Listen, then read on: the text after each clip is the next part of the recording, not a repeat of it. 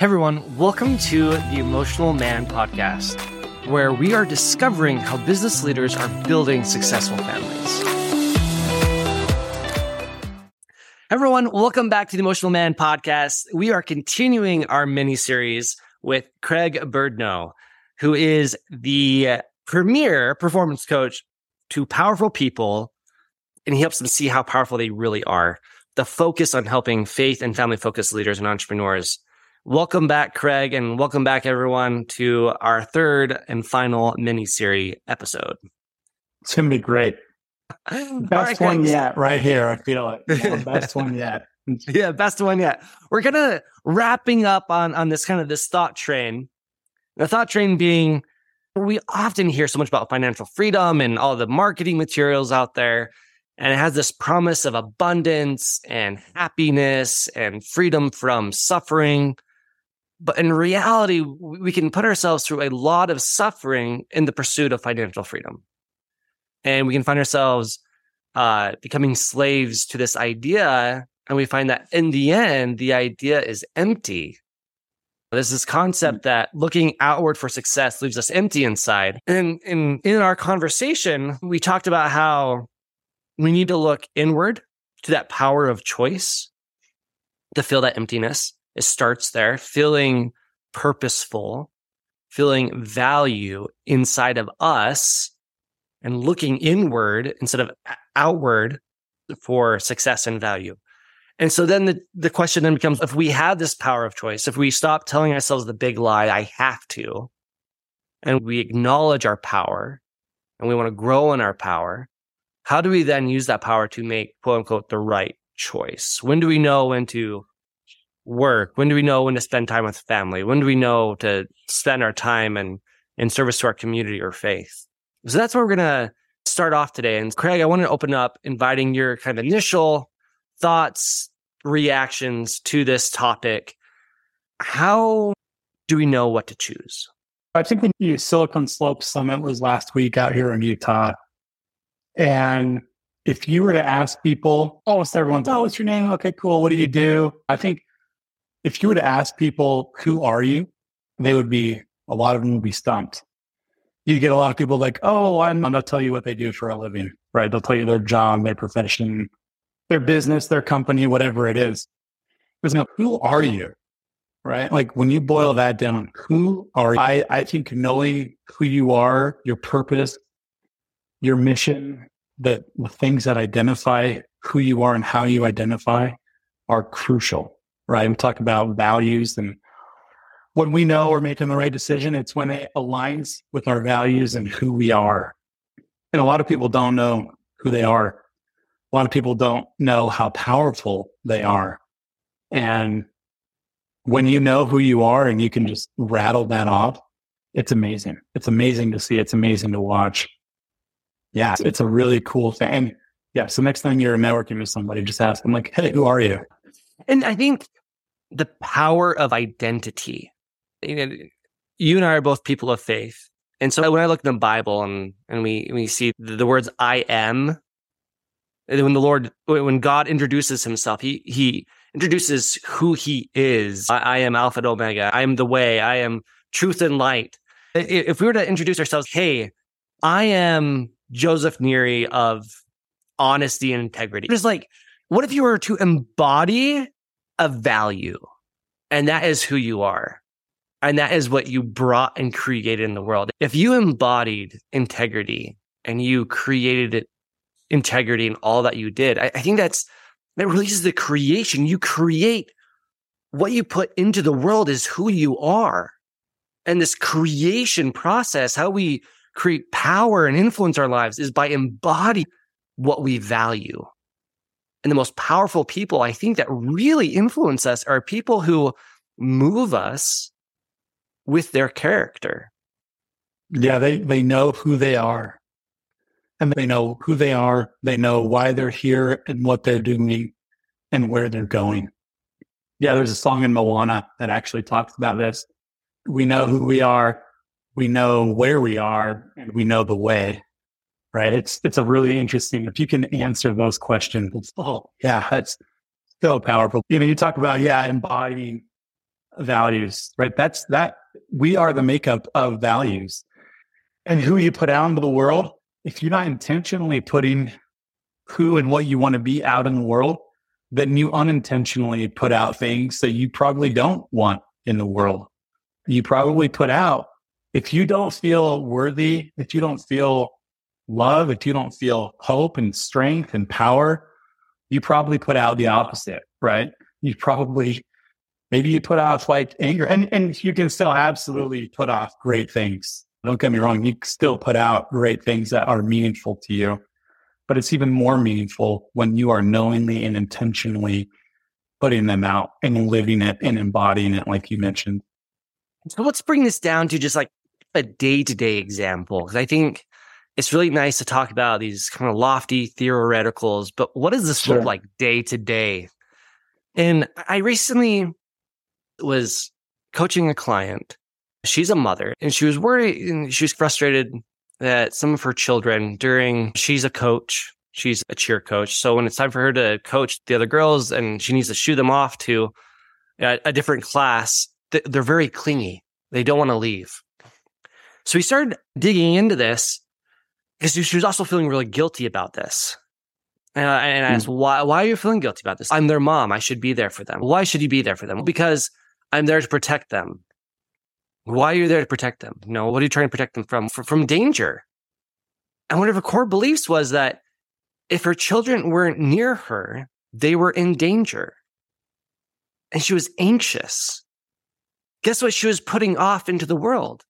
That her children are danger are in danger away from her. So is it any wonder that the children didn't want to leave? it's so, not any wonder at all. Yeah. Yeah. Yeah. And so when we look at, yeah, obviously we have our biological bias. We naturally have some cognitive functions in our brain that help us to avoid pain, pursue pleasure, and conserve energy. It's kept us alive. But I think as we pursue and look at being intentional with our choices, we have to start from a place of awareness as to why we're making choice. Are, are, we making choice to avoid pain of what? Uncomfortable emotions, shame, embarrassment, rejection, failure, fear.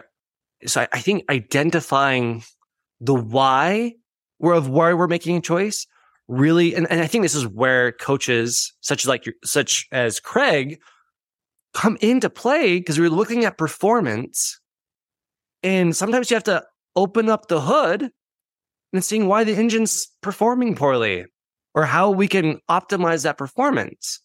And it's really digging in and identifying why are we making the choices we are? How are we presenting ourselves? And it really comes down to core beliefs and our values how does it intersect with what you do, Craig, and what, what you've seen in the world on a day to day interactions with entrepreneurs and business owners and just yourself as a parent?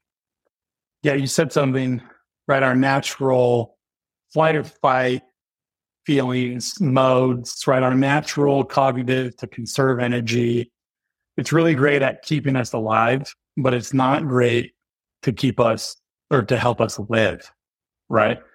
They keep us alive, but they don't they don't help us live very well. But A lot of things get in the way of that.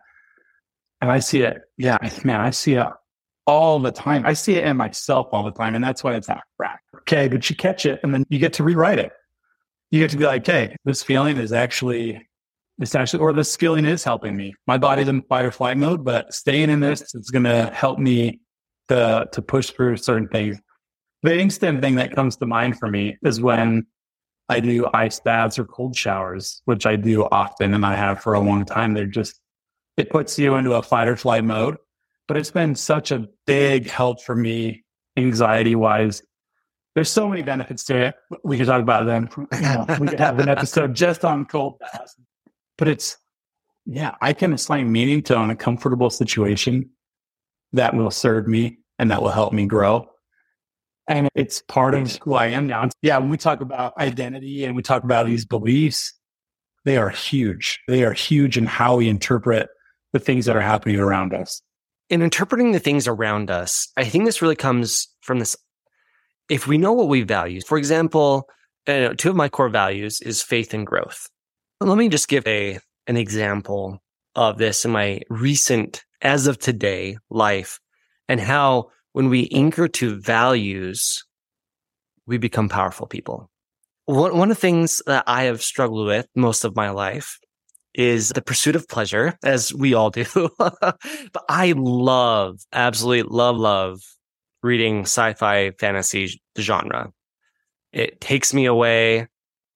And the point, the fact that it takes me away, what does it take me away from? It takes me away of whatever discomfort I'm currently experiencing in life.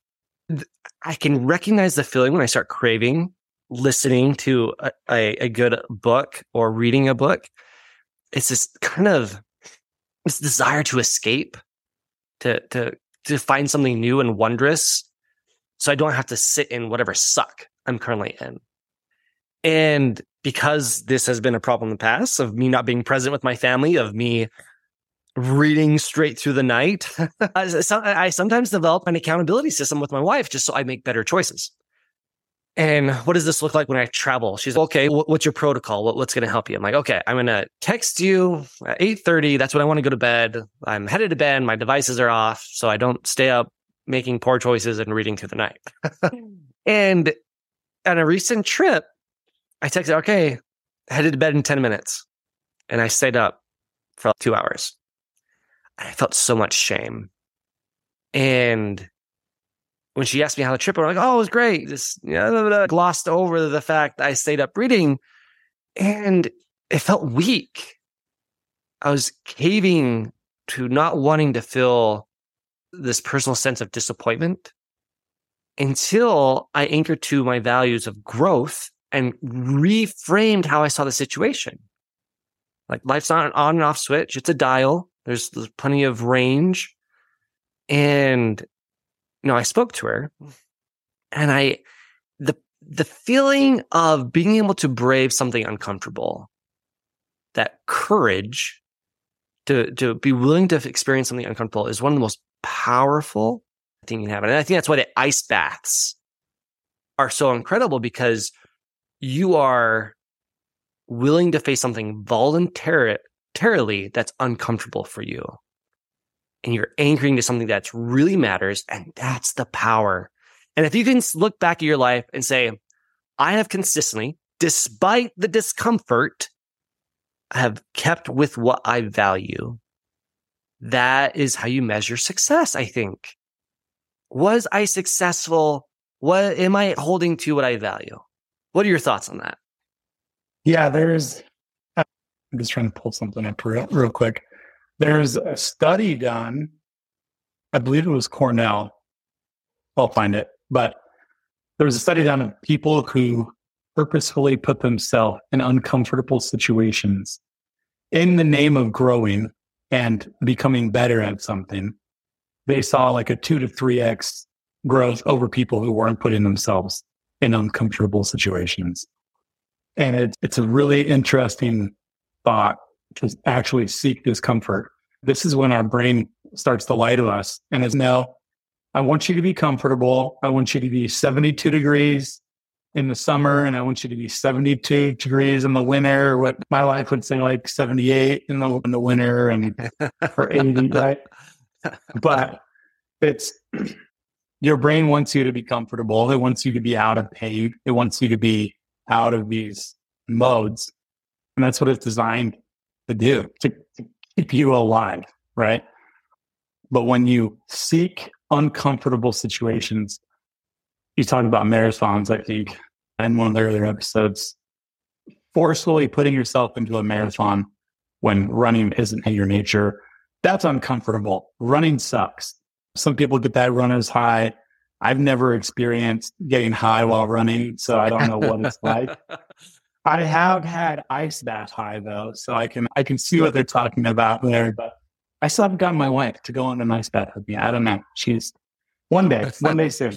But it's, it's a, yeah, but it's the idea of pushing yourself, pushing your eh, pushing yourself, and then putting yourself in uncomfortable situations creates more growth and I think also when we choose to embrace emotions that are difficult for us, that is actually where we find the most freedom because we're no longer running away and closing the doors of opportunities. If we're always afraid of rejection, we're not going to knock on the door to make the sell. If we're afraid of being hurt, we're not going to lower the, the emotional barriers to reconnect and heal a relationship. And so I think the voluntary choice, that's the power to influence yourself to do something uncomfortable, to bear uncomfortable emotions, allow ourselves to open up to the full spectrum of human emotion and experience, and to take value in that. Whatever it is, whether it's faith, whether it's love, whether it's courage, you anchor to the value. You define that value in your personal life, how you think about things through that value mindset.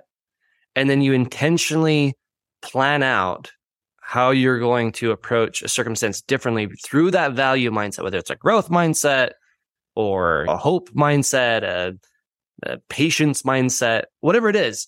I think that's how we begin to really start embodying what we truly value to find the most purpose in life. Because then if you have your values, you can create your vision off your values and then you can create plans off your vision. And then all of a sudden you have this plan and vision for your life and who you want to become rather than what you want to do or what outcome you want in the world. And who you are, 100% within your control. Period. The end.